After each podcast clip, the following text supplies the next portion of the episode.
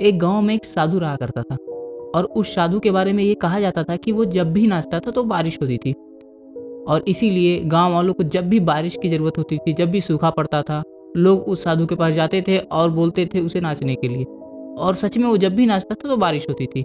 ये बात चारों तरफ़ फैली हुई थी, पूरे गाँव में दूर दूर तक। तभी एक समय गाँव में चार शहरी लड़के आते हैं।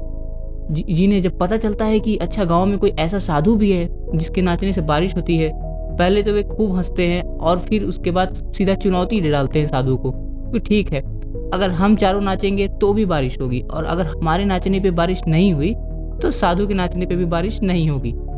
तो फिर गाँव वाले भी फैसला लेते हैं, ठीक है, देखते हैं।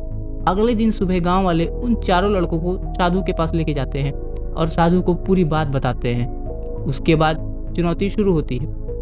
और पहला लड़का नाचता है आधा घंटा, बेचारा थक जाता है, शहरी लड़का कितना नाचेगा? थक जाता है, बैठ जाता है, थक के कोई बारिश क्या नहीं होती और धूप भी धूप रहती है, छोड़ी धूप दूसरा लड़का आता है, बेचारा बहुत मेहनत करता है और 40 से 45 मिनट नाचता है और थक जाता है। तीसरा लड़का आता है, वो बहुत देर तक लड़ता है, लेकिन एक घंटे नाचते नाचते थक जाता है और बैठ जाता है। और चौथे का तो क्या ही कहें, वो तो पंद्रह मिनट में ही थक जाता है।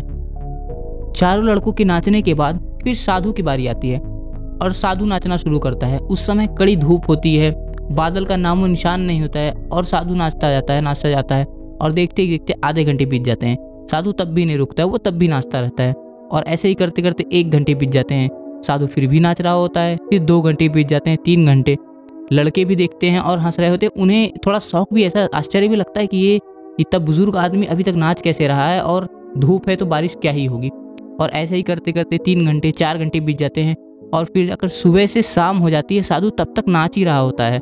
और पूरा गाँव और वो चारों लड़के साधु को देख रहे होते हैं। और तभी अचानक से बादलों की कड़कने की आवाज़ आती है और बहुत ज़ोरों की बारिश होती है।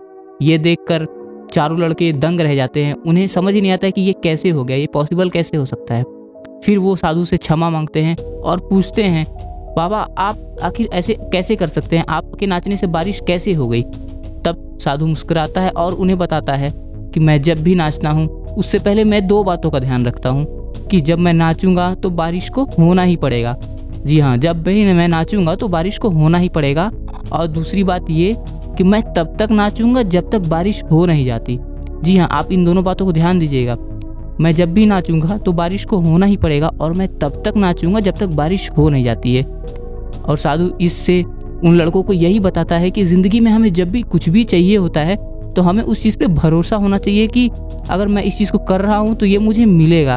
और मैं तब तक इस चीज़ को करता रहूँगा जब तक कि मैं अपने लक्ष्य को पा नहीं लेता। आपने देखा होगा बहुत से सफल व्यक्तियों को तो हर सफलता का यही राज होता है कि आपको पता होना चाहिए कि जो आप कर रहे हैं, उसमें मगर अगर शायद वगैरह कुछ भी नहीं होना चाहिए, और आपको पता होना चाहिए कि वो आपको मिलेगा ही मिलेगा। और जब तक मिल नहीं जाता, तब तक आप अगर नहीं रुके तो आप सफल हो जाएँगे। सो ये थी आज की कहानी। मिलते हैं अगले कहानी के साथ। धन्यवाद।